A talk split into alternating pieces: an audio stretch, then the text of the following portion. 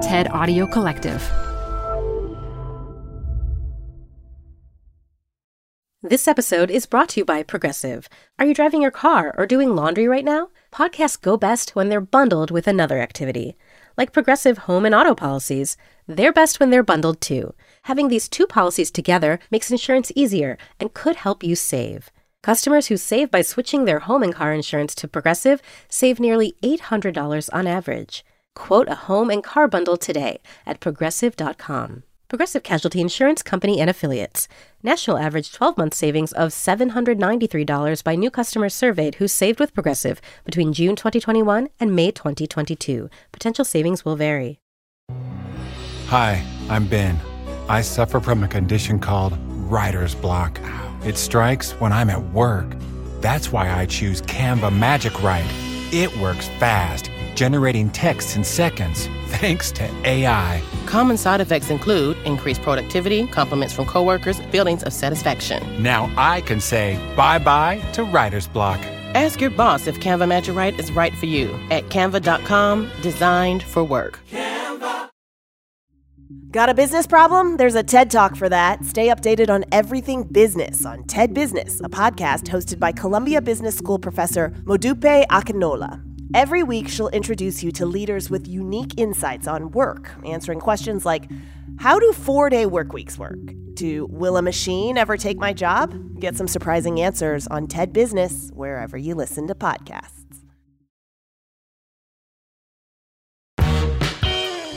Welcome back to Rethinking. I'm Adam Grant, and I'm excited to bring you today's conversation with acclaimed novelist Celeste Ng. Her debut book, Everything I Never Told You, won a slew of awards. Her next book, Little Fires Everywhere, was the Goodreads Choice winner for fiction, has spent over a year on the New York Times bestseller list, and was adapted into a hit Hulu series. Her third novel, Our Missing Hearts, just hit the shelves. No spoilers, but I'll say it's masterful. A rare combination of a gripping plot, compelling characters, and a powerful message. I'm not surprised, because I've known Celeste for a long time. We've been friends since college. We met in one of her very first writing gigs, and from day one, it was clear she was going to be a star. She was a remarkably insightful observer and riveting storyteller. I know you'll enjoy learning from her writing process, not just as a vehicle for communicating, but as a tool for thinking. Hi, Celeste. Hi, Adam. How are you? it's been a really long time. It's nice to see you. Same. It's been too long. I feel like two introverts coming together for a podcast is some kind of poetic justice. It is. Although I also feel like the podcast is a good medium for introverts because you have time to think about what you're saying. You are mostly being heard and not seen. And, you know, you you have time to think, which I feel like is what introverts really want and need. And it's like it's I- intimate. It's one on one. I am all on board for that. Um, so I, I'd actually love to start with something that I've never asked you before, Okay. which is when did you first think you wanted to be a writer?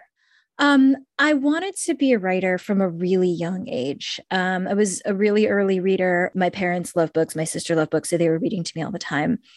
And stories were just kind of how I made sense of the world. And so I was reading stories very early. I was writing little stories. I was writing little plays, and I was making my cousins perform them when we went to visit my cousins, uh, which they will never let me live down um but i didn't i didn't think that writing was a job that you could have because we didn't know any writers. My parents were scientists and everybody that we knew was you know either in the sciences or you know like teacher a doctor right? And so it really wasn't until i would say well into college that i started taking writing seriously. And it wasn't until i think even well after you and i met uh, working at let's go that I even kind of gave myself permission to put writing in the front. When we met, I was still planning to go into publishing, and in fact, that's what I did.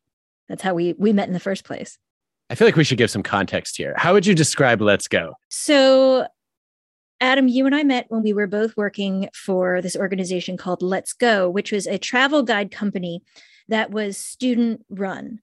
so all of the editors and the managers and also all of the researchers who went traveling to write the travel guides were all harvard students and so there were people who wanted to do it because they liked travel. There were people who wanted to do it because they liked writing or editing which was me. And then there are people who liked doing it because they were interested in organizations which i feel like is how you got there. I think the office was uh chaotic in a good like Muppet kind of way. Like backstage of the Muppet show is kind of like do you not feel like that? That's it's such a good description. I'm, I'm picturing one researcher who i guess would have been an animal who instead of renting an apartment that summer had he, he slept under his desk with a machete and showered at the gym. It was a weird and kind of wonderful thing. I guess one of the things that's interesting is i knew you loved writing then and it was very clear that you wanted to be involved in the publishing industry but you were writing nonfiction. Yeah. I'm curious and to, editing nonfiction yeah, yeah in particular I, I was curious about how writing and editing a travel guide shaped who you've become as a novelist that's interesting. I mean, I I honestly I was in the job because I thought that I wanted to go into publishing and write on the side because again even at that point in time I didn't think that writing was a job you could have Um, because I didn't know anybody who'd done that. And I didn't take any creative writing classes at Harvard until senior year because I didn't, that didn't feel like a path that was open to me. So I was really there to get publishing and editing experience. So herding cats was what I was there to learn how to do.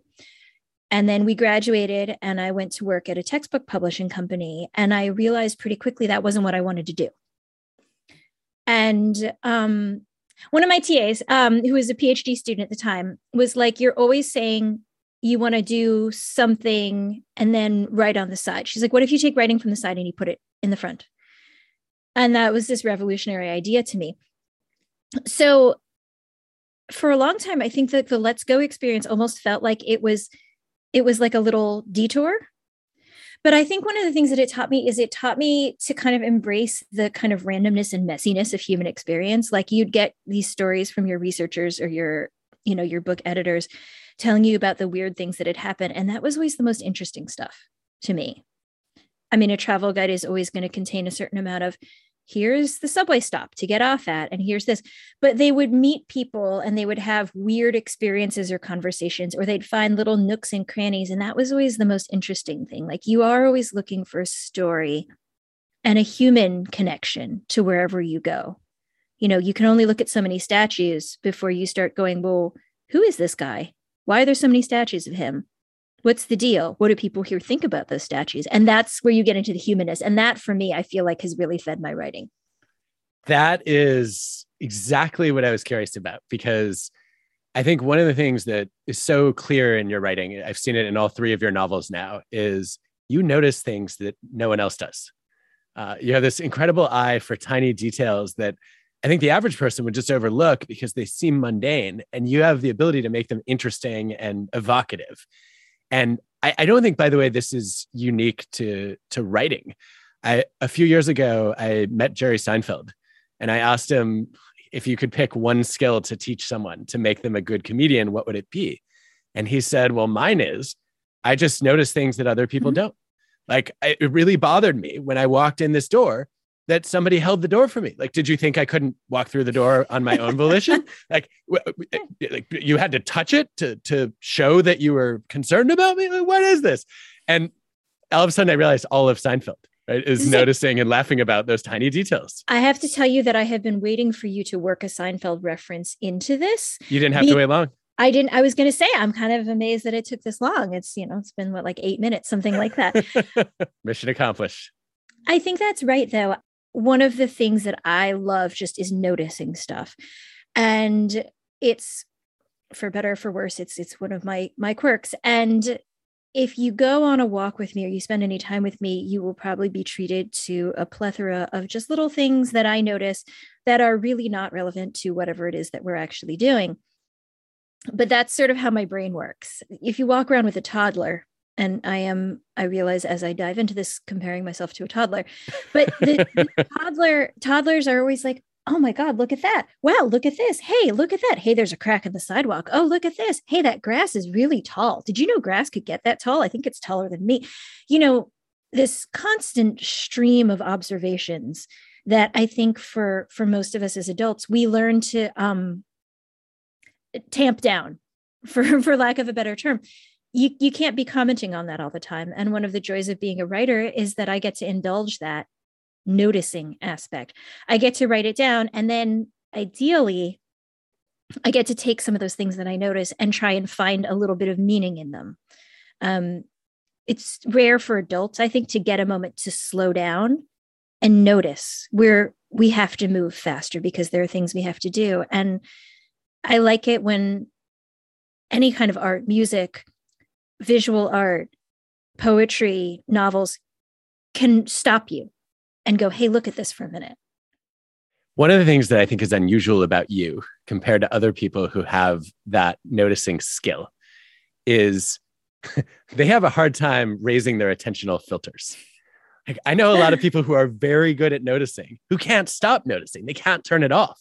And they end up being incredibly creative, curious minds uh, with less to show for their time than they hoped in a lot of cases. Right. And here you are kind of lowering the filters, noticing these things, but then raising them and saying, I'm going to write a story um, and it's going to move people.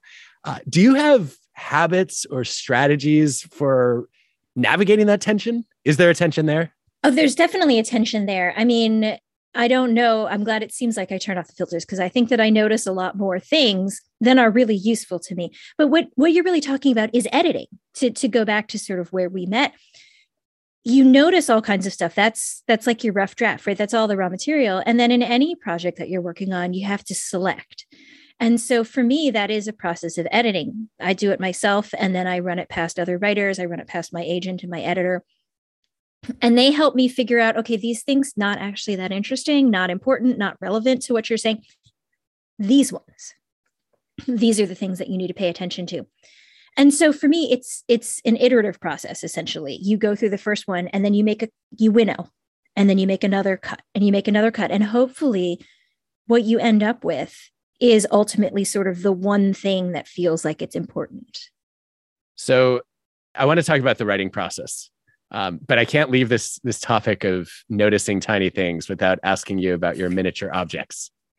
I know. So you actually, I mean, you knew about my my miniaturist past well before I think many people did. I think people are just starting to find out about it now because I um I was made to join Instagram, but they didn't tell me what I needed to put on Instagram, so I decided I would put my miniatures on Instagram so I used to work as a miniaturist. Um, I think when we met, I was doing that as like a sideline. Like that's how I was earning extra money. This was in the early days of the internet. And then I would sell them on my website or on eBay, like one inch scale miniatures of food. And I think you're right. I think there's a connection. Just to do that, you have to look really closely at something. You have to really kind of study what's its shape, what's its texture, what color is it? Is it shiny? Is it, you know, is is it smooth? And that process of paying attention, I feel like, has ended up serving me well, both in miniatures for fun and in fiction for my job. It's all about sort of focusing your attention and and really trying to see something clearly. So many of the writers that I know, writing is it's not their identity. They they write to serve a larger purpose. Mm-hmm. They're trying to communicate their ideas, uh, which is so common in the nonfiction world. One of the things that I think is fascinating about you is you write to write I mean, you also have ideas that you're conveying um, and you have stories to tell, but writing, I think for you is an end in and of itself, not just a means to other ends. Is that a fair description? I think that is fair. And it's interesting to think about writing because it's something that I think most people have to do in their lives, right? But for many people, it's a tool. And then for other people, and I'm, I'm, you know, realizing that I'm one of them, it is sort of a vocation. Like you said, I write because that is how I make sense out of the world. And so, in a sense, writing is what is allowing me to make meaning or to figure out what's going on. I, I always write from a place of not understanding versus I think some of what you're talking about, where, especially in the nonfiction world, you research, you learn about something, you understand it, and then you write about it, right? To share that. For me, it's almost it's almost the reverse. There's something that's confusing me. I'm like, why would somebody do that? How did you get yourself into this situation? Why are you like this? And writing for me is my way of figuring out what that is. And so by the end, when I've finished writing, then I have figured out what it is. It, it can't go the other way for me. And I think that's one of the big differences between my process and sort of what you're describing. I think it is and it isn't. So on the one hand, I I strongly agree. I think that a lot of people see writing as a vehicle for communicating ideas, mm-hmm. but it's also a tool for crystallizing ideas. Yeah. So often I find that what's fuzzy in my head becomes clear on the page. And that when I try to write down, you know, an inkling, it, it can become an insight. Um, mm-hmm. Or in some cases, I'll see the gap in my knowledge or my logic. Or when I'm trying to spell something out in writing, I have to articulate my assumptions. I have to address counter arguments. And I guess I think a lot about the observation of how can I know what I think until I see what I say mm-hmm. or until I see what I write. Right. And I think we we do enact our way into our thoughts through writing. And I guess one of the things that makes me curious about is I meet a lot of people who say, I'm not a writer, and therefore they don't write. And it's kind of like saying, Well, I'm not a public speaker on stage, so I don't talk. Right. right. It's like, wait, you're you're missing the point that writing is a tool for thinking. And if you want to be a better thinker, you should write more often. It sharpens your reasoning. What do you make of that? I think that's exactly right. I mean, um, when I was teaching undergrads at the University of Michigan, where we met again, actually, Go blue. um, I was really working to try to teach my students, and I also feel like I should apologize to my students because I was like, "Oh, I you you deserve more. I feel like now i know much more and i could teach you much better but at the time you got like 25 26 year old me. But one of the things that i did try to teach them that i, I really do stand by is that writing is a way of thinking and that many of us when we go to high school you're taught to do it like you know you should have your whole ideas and then you basically just dictate them to yourself and write them down on the piece of paper. Whereas i think it's much more what you said you articulate something on the page and it crystallizes something that you hadn't been able to say or you write down what you think you know and then you read it over and you go well but wait what about this and you start to make it more complex and so that was one thing that I really tried to teach them that, you know, they would write a draft and they'd be like, I'm done. And I'm like, no, no, no, this is you're thinking through, right? This is where you're starting to think. Um, so I, I I really agree with you on that. I really think that writing is it's odd because it is both the skill you are trying to get and in order to get it you have to do it right it's this thing that you learn to do by doing it which is a paradox. I think I, have watched a lot of people get away with. well, let, let, let's put it this way: I, I've seen too many people get away with faulty logic because they're charismatic speakers. Yeah. And one of the things I love about putting ideas on a page is it forces ideas to live or die more on their merits, right? As opposed to how they're presented. And I think so often you find that that somebody who's a captivating talker uh, struggles to articulate their insight on the page. And that doesn't mean they can't write. For me, it means that their unclear writing is a sign of unclear thinking, and they should stop using their charisma as a crutch and you know force themselves to articulate ideas in a medium that doesn't benefit from you know their elocution or whatever skill is allowing them to be persuasive interpersonally yeah, I think that's true because, you know, personal charm is real, right? And like you said, if you write things down on the page, you take one of those variables out of the equation. You take away the variable of whatever your personal charisma or your, you know, your dramatic reading, whatever it is, your flair. And the uh, you know, you can still certainly do a lot of pyrotechnics with your prose, but in some ways it it takes away that layer of performance. And the other thing is that I think, unlike something that is heard, like a speech, what's on the page is experienced at the reader's own pace. They can read it and then they can read it again, right? And they can read it again. And if they keep reading it and they're like, I don't think you're saying what you think you're saying, they caught you, right? And so, in a way, like you say, it it kind of separates what you're saying from the act of saying it. It separates it from time, and it it has to hold up on its own. I love how you just proved your own point by saying pyrotechnics with your prose. it's a great example of the very technique you're illustrating. Touche. It, it, you know, this is one of the fun things about being a word person is sometimes you can throw words like pyrotechnics into conversation. And generally people won't bat an eye. You don't get to do that very often. Hey, Rethinking listeners, we're supported by our friends at Working Smarter, a new podcast from Dropbox exploring the exciting potential of AI in the workplace. Working Smarter talks with founders, researchers, and engineers about the things they're building and the problems they're solving with the help of the latest AI tools. Tools that can save them time, improve collaboration, and create more space for the work that matters most. On Working Smarter, hear practical discussions about what AI can do so that you can work smarter too. Listen to Working Smarter on Apple Podcasts, Spotify, or wherever you get your podcasts. Or visit workingsmarter.ai. Can we do a lightning round? All right, I'm ready for the lightning round. Okay, first question. Uh, Vonnegut said that every sentence should advance plot or reveal character. Agree or disagree? I think he's right, but I think those categories are very broad. And so sometimes, you know, you have a sentence that is there kind of just for decoration and beauty, but in a way that's that's telling you something about the plot and the character. Okay, but when Tolkien's on page 72 of Rolling Hill descriptions, songs, it's excessive.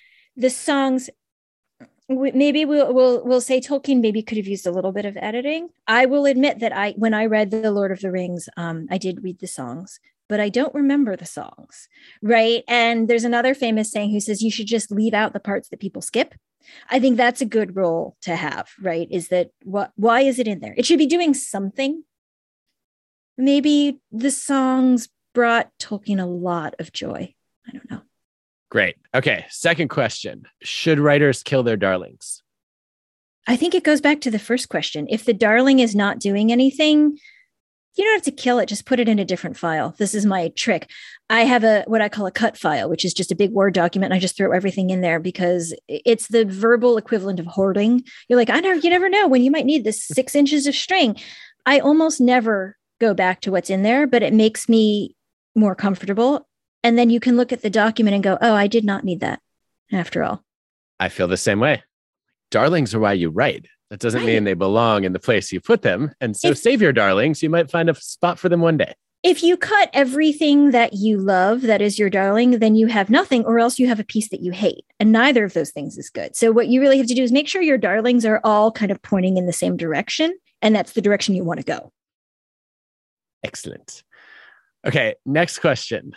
Uh, what did having Little Fires Everywhere made into a TV show teach you about writing? It taught me that writing a novel and writing a TV show are two really different things with with no judgment attached, but just that they're different they're very different forms of writing. It's almost like two different languages. So when I was writing a novel, you know, it was a very solitary process and it was just me and I could kind of decide all the things. There were no practical limitations to what I could put into the story. And writing for TV, I realized is really collaborative. There's a group of writers and they're all having input. And this is a good thing. Um, they're all hopefully making the show richer. There are then the actors who come in, there's the set builders, all of the different people are all kind of adding in their voices to what it is. And so the end product is not any one person's baby. And that's not a bad thing again, but it means that it has to communicate differently. And so I just got a much deeper understanding of how storytelling works differently in different media. Book titles. I'm bad at them. I disagree. I think your titles are are so thought provoking and they always have big imagery in them. Everything they're, I never told you. They're little fires and they're everywhere. everywhere. And now our hearts are missing. Ah! Um, I mean, I love other people's titles. I am bad at figuring out my own. And um, we had a joke in my cohort in grad school that I could never title stories, and I needed other people to title them for me. And so all the all of my stories were titled by other people. The way that I came around with these titles was really that I didn't have them until I had written the entire book almost, and then I um, I would give the draft to a friend or to my agent, and they'd go, "Okay, great, the story's almost there." And I had to go through the book and find a phrase that felt like it could encapsulate the book. And that's how I found all of these titles. I don't think you're incapable of titling. It's that it's really hard to title your own work because you're too close to it, right? Psychologists talk about um, what's called psychological distance. Uh, when when you're in the weeds of your own work, um, you can't see you see a bunch of trees, but you can't quite mm-hmm. picture the whole forest. And when you finish the book, you've finished planting all the trees, and now the forest reveals itself. You have you. a context, you can see the larger shape. Uh, one other qu- lightning question. Uh, we've known each other for more than half of our lives. I guess that's right. I think I've seen you once in the last 15 years. It might be twice. I do remember coming to Ann Arbor. Oh, but that's more than 15 years ago. You're right. Okay. It might be once in the past 15 years. So, given that history, um, but also the distance, what is something you think I should rethink? Okay. I have something. I knew you would. It is not at all important, but it is something that it's not that I think you should change your mind about it, but I think you should go back and think about it more. So I don't know if you'll remember this. Um, before I came to Michigan for grad school, you very kindly hosted me and my now husband at the the house where you stayed with your housemates while we were looking for an apartment. And at a certain point, it it was revealed that I had not seen one of your very favorite movies at the time, Love Actually. Oh no! So I have a very clear memory of sitting with you and your housemates in your living room watching Love Actually. So there's a very famous scene in Love Actually where um this, this Keira, Keira Knightley and her husband's best friend it turns out is in love with her and he comes to her door and he stands outside and he has these um like signs and he lifts off the signs to tell her that he loves her. Bad friend and so he tells her this bad friend. It is a bad it is it is bad but also i i, I feel i feel for him. I i, I do too. It's such one an of my favorite scene.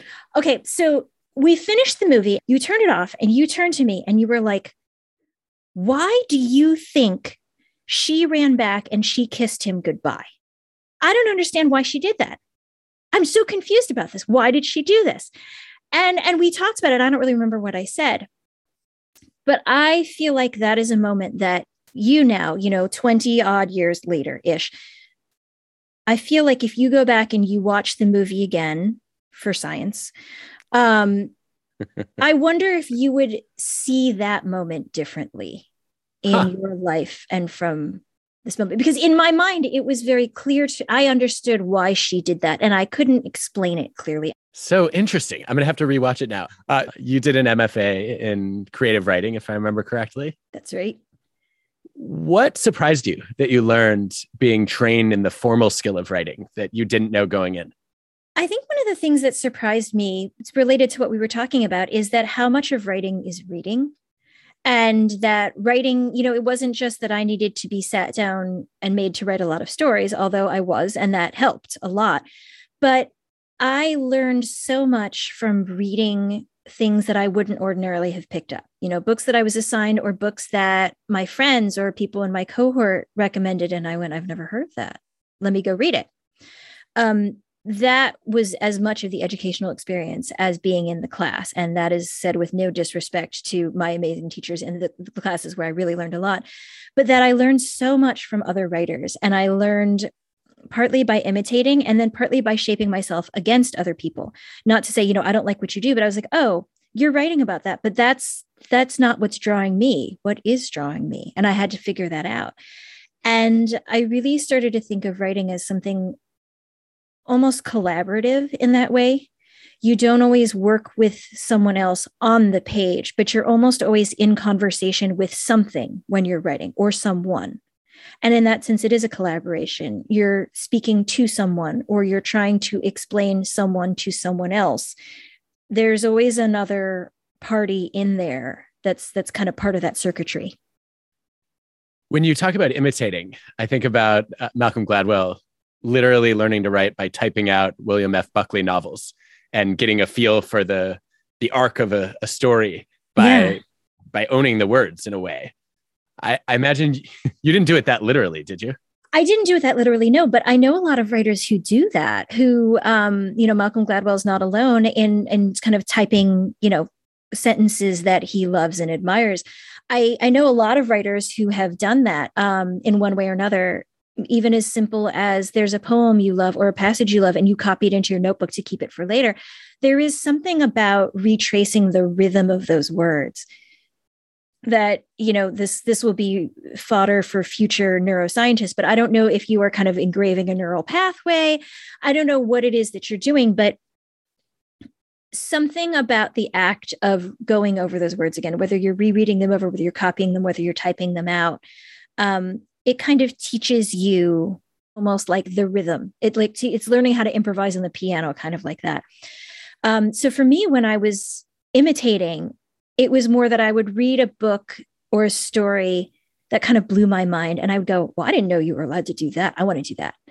You know, and then I would try to do that. And of course, what came out, even when I was trying to imitate, would be very different. But it was my way of kind of feeling out what I wanted to do it's fascinating how you called that tracing because it, it makes me think immediately of learning to draw where the first thing that you do if you're trying to learn a new technique as an artist is to trace someone else's work and that's part of building your skill we're not taught to do that as writers no, and I, you know, when you said tracing, it reminded me also of being taught to write cursive. You you learned to write cursive in school. Unfortunately, right? I think I can only do the letters in my name now. well, I realize I don't really write cursive anymore, but I remember in I would say about second or third grade having to trace. You know, here's the letter A, trace these, and then it would go to just dots, and then it would go to just the lines, and you'd have to kind of create them on your own. And we're I, I don't think most kids are taught to do that. At least my son is not. So you're right. There is something about, again, just kind of following in the footsteps or in the pen marks of someone else that I think is an important part of figuring out. You're like, I don't want my line to go there. I want it to go a different way, but that's you've learned something there too. So tracing seems like a beginner skill in a way.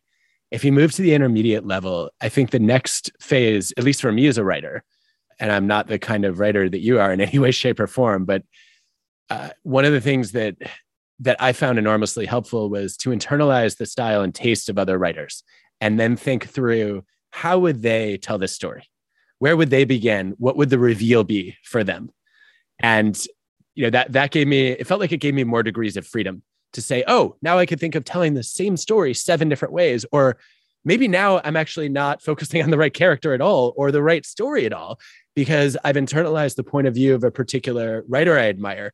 Um, and now I can imagine a possibility I wouldn't have seen before. Did, did you go through a phase like that as well? Yeah, I think I did, and thought of it as almost reverse engineering what writers that I loved were doing. Mm-hmm. Um, and so, for example, um, when I started writing, um, when I was writing my first novel, Everything I Never Told You, I eventually realized that I wanted to tell it in this omniscient point of view because I realized that this book was going to be about secrets and nobody in the family knew everything. But somebody had to know these things, and that person was going to be the narrator. That was going to be the person who was going to help the reader put it together. And I was really scared because I did not know how to do that.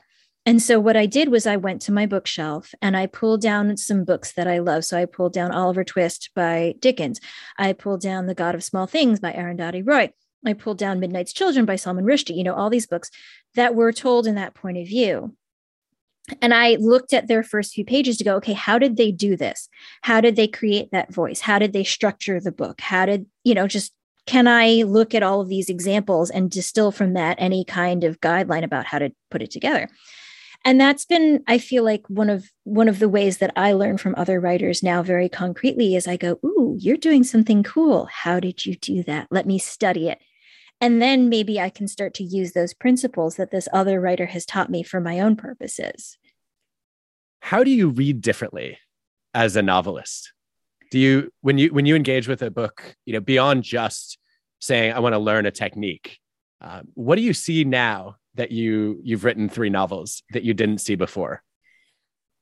it, it's hard to turn off the writer part of my brain and just be a reader. In fact, I know that a book has really hooked me if I'm not thinking at all about any of the stylistic choices that the writer has made. Um, and it's rare, but it's a huge compliment. Like, oh, this book is doing something. And I'll tell my husband, like, I was not thinking about any of the writer stuff at all. And he'll immediately take the book from me and go read it.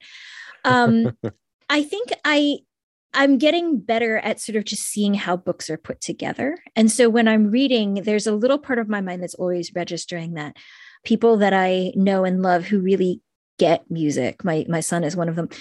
They can kind of hear things in music that I can't, and I imagine this might be what the experience of listening to music might be like for them.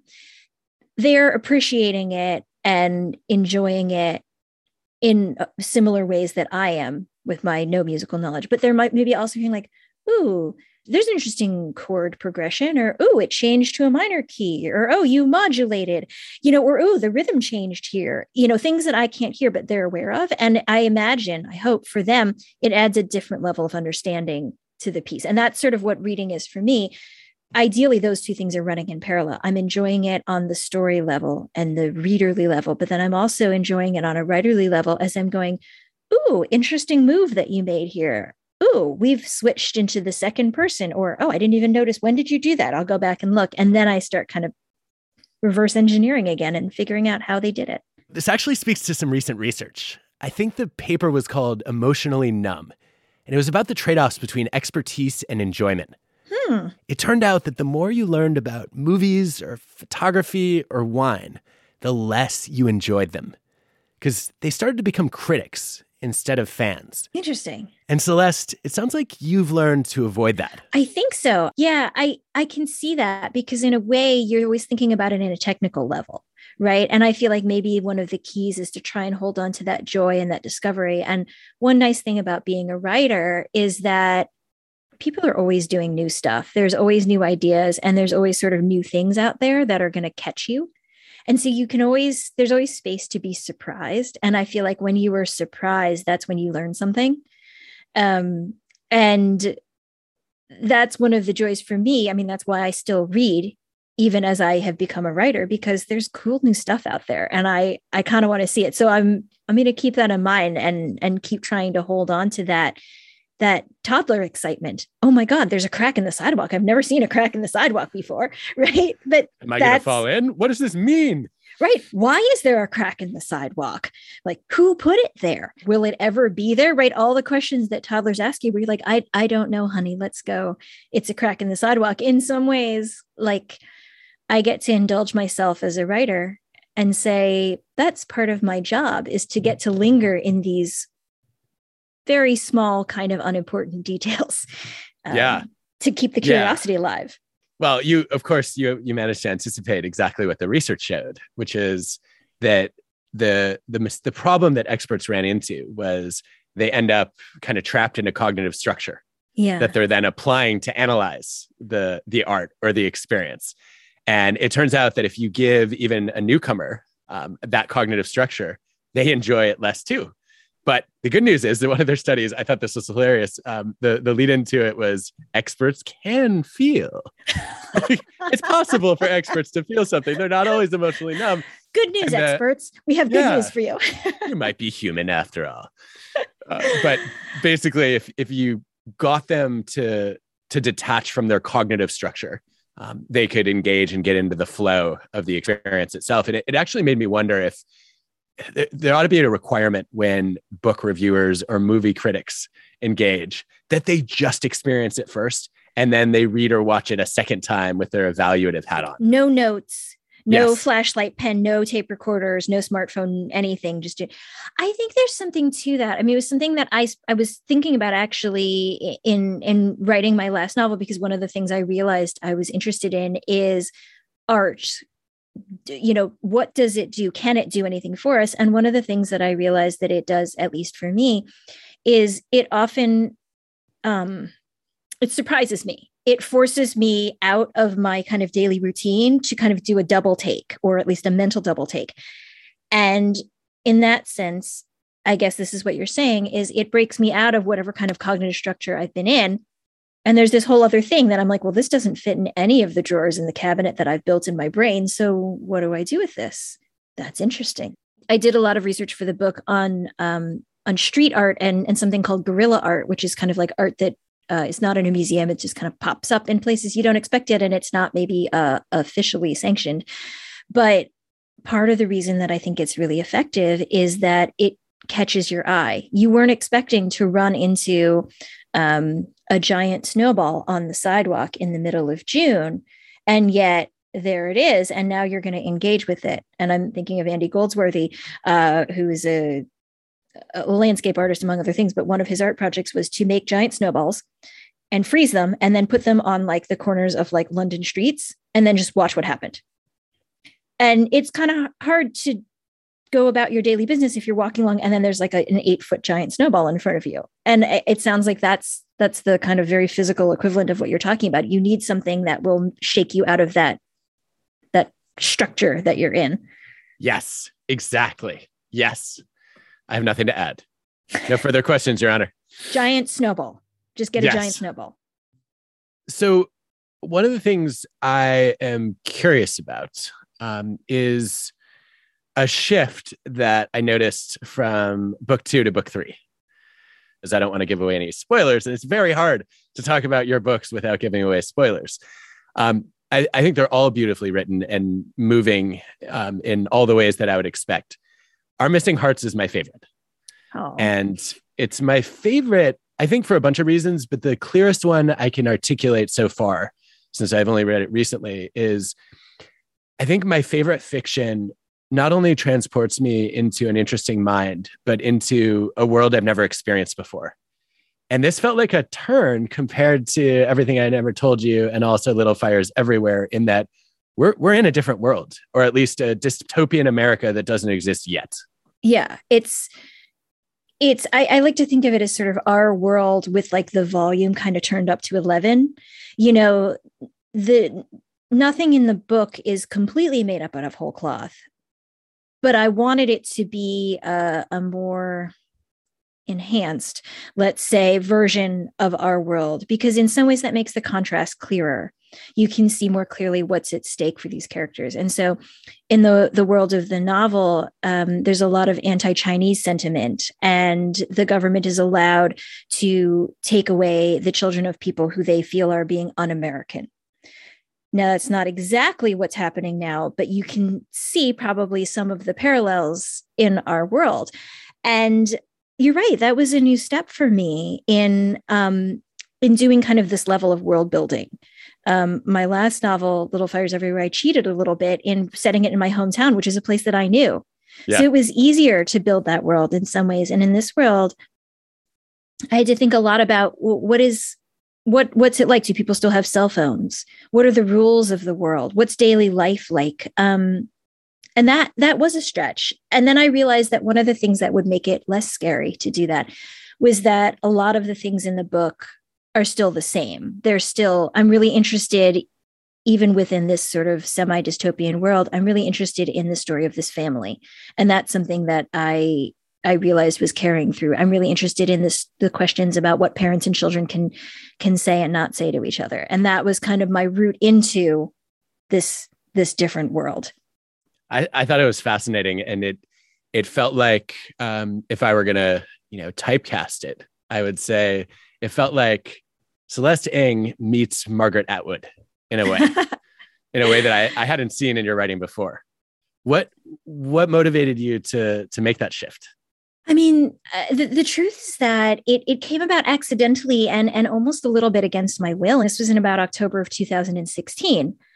And like many of us, fairly soon thereafter, I was then very preoccupied with what was going on off the page um, with the 2016 presidential election and all of the things that that kind of brought up to the surface. Um, it, it started to feel like we were living in a dystopia and that kind of started to to bleed into the book.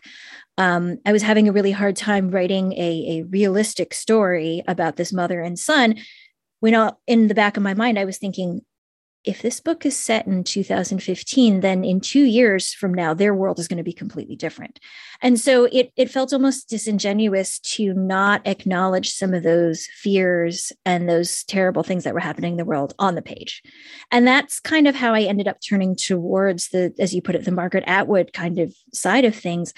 I wanted to explore particularly the questions that i was wrestling with myself on the page the questions of like if it feels like the world is is is rapidly falling apart how do i try to raise a, a child in this world?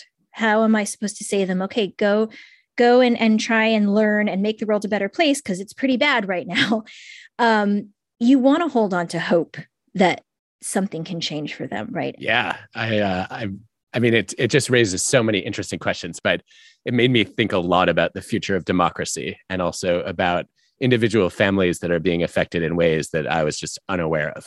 Mission accomplished. I wanted to ask you about procrastination and writer's block because okay. your your ability to get things done early as a novelist, as a creative person, is the envy of many, many people in many fields. And I wondered if you could talk a little bit about your habits and um, what what works there. Let me do this in two parts. So my habits are to mostly to try and treat writing like a job with a big but um, because I have a school age child, my writing day mostly revolves around his school day. And so, starting from when he was in daycare and then nursery school and so on, when he goes to school, I go to my desk and I try to get writing done. So that usually means I will be at my desk somewhere between 8:30 and 9 and I will be trying to engage with the project in whatever form it's in, editing, drafting, whatever. Um, and I'll go as long as I can until it's time for him to come home. So, in that sense, treating writing like a job has been really beneficial for me. The but that I mentioned, the caveat is that I found for myself that sometimes trying to force the work to get done ends up being counterproductive for me. And this is going to be different for everybody, but some people I think can power through and they'll find a nugget of something they like. For me, if I write five pages and they're terrible, I will end up feeling worse and I'll go into a tailspin what I've learned for myself, so this is the, the but, is that if the writing is not happening, it might be a bad day. If the writing is not happening for several days, it usually means that it's not that I'm blocked, it's that I need to think more. And so, what it means for me is that I need new stuff coming in. I need to go back to that sense of surprise or curiosity. There's something missing that I don't have. And so, this is when I will go for a walk because there's nothing like a walk for serendipity. This is when I will read books on subjects that I wouldn't ordinarily have read. So, you know, like science nonfiction or like history books or anything new. Um, this is when I'll go and do something that has nothing to do with writing, uh, which might be knitting a sweater, might be making miniatures. And so that's that's sort of my, what my work habit is. It's try and really be conscientious and buckle down and do it every day and be consistent. But then when that doesn't work be flexible enough to go off and do something else and know that the work will come back. That, that tracks so closely with what psychologists find about procrastination. I, I mean that that so much of it is is not driven by you know a lack of motivation yeah. but a lack of clarity. Um, yeah. Like the, the reason there's so rarely teacher's block or plumber's block is is you know it, writing is one of those areas where there's there's just often so much ambiguity about what you're trying to say the idea that you know in this analogy if your field is, your brain is the field and your work or your ideas are the plants growing from it at a certain time the field becomes depleted and it does need some time to recharge itself. And thinking of it as that sort of recharge time of the time that maybe you needed to have that fallow time, like sleeping, in order for your brain to be processing because it's thinking time. Yeah, it's like if if if you're the plant, you don't go around and saying you know you don't go around saying this plant is defective. Like, right. no, this plant needs nutrients, it's needs not soil and light sun. and water. Right. It's not what's wrong with the plant, but like, oh, do you, are you not getting enough sun? Are you not getting enough water? Are you getting too much water? Maybe you don't have enough nitrogen, right? Maybe you need to be pruned, whatever it is that your plant needs. In a way, I think sometimes if, you know, it's not that the idea is bad or that we're stupid, but that there's something missing that needs to be added in here, or there's just time that needs to happen, right? Sometimes what you just really need is it's not time for that thing to grow yet. It's got to take a while. Well, I don't want to take any more whiles here. This this discussion has been, as always, thought provoking and fun. And I think you're going to get some people who don't currently write to start writing and help Yay. some people who do write write more clearly and enthusiastically. Also, yay. Uh, I'm all in favor of people writing to tell their stories. And whatever happens with their stories, I think the writing of it is the part that that matters. Well, thank you, Celeste. I hope to see you at least once in the next 15 years. That would be great. And, you know, it is always a joy to get to talk to you. So thank you so much for having me on. I love this idea of doing pyrotechnics with your prose. You don't have to be a writer to appreciate it. The impact of what you say always depends on how you say it. It's true that actions speak louder than words, but choosing your words carefully is an action. And there's no better tool for refining those words than frequent writing. Rethinking is hosted by me, Adam Grant, and produced by the TED Audio Collective. Our team includes Colin Helms, Eliza Smith, Jacob Winik, Michelle Quint, Ban Ban Cheng, and Anna Phelan. This episode was produced by Constanza Gallardo and mixed by Sarah Bruguier. Our fact checker is Paul Durbin. Original music by Hansdale Hsu and Allison Leyton-Brown.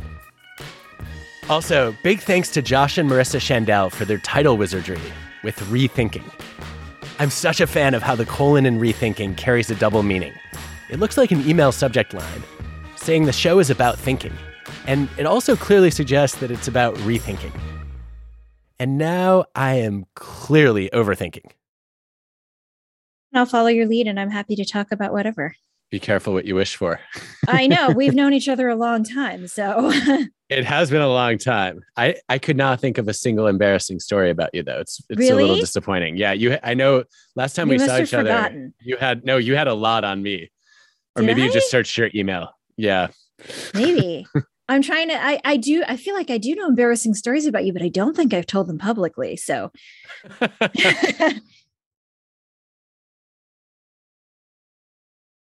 Support for the show comes from Brooks Running. I'm so excited because I have been a runner, gosh, my entire adult life. And for as long as I can remember, I have run with Brooks running shoes. Now I'm running with a pair of Ghost 16s from Brooks. Incredibly lightweight shoes that have really soft cushioning. It feels just right when I'm hitting my running trail that's just out behind my house. You now can take your daily run in the better than ever Ghost 16. You can visit brooksrunning.com to learn more.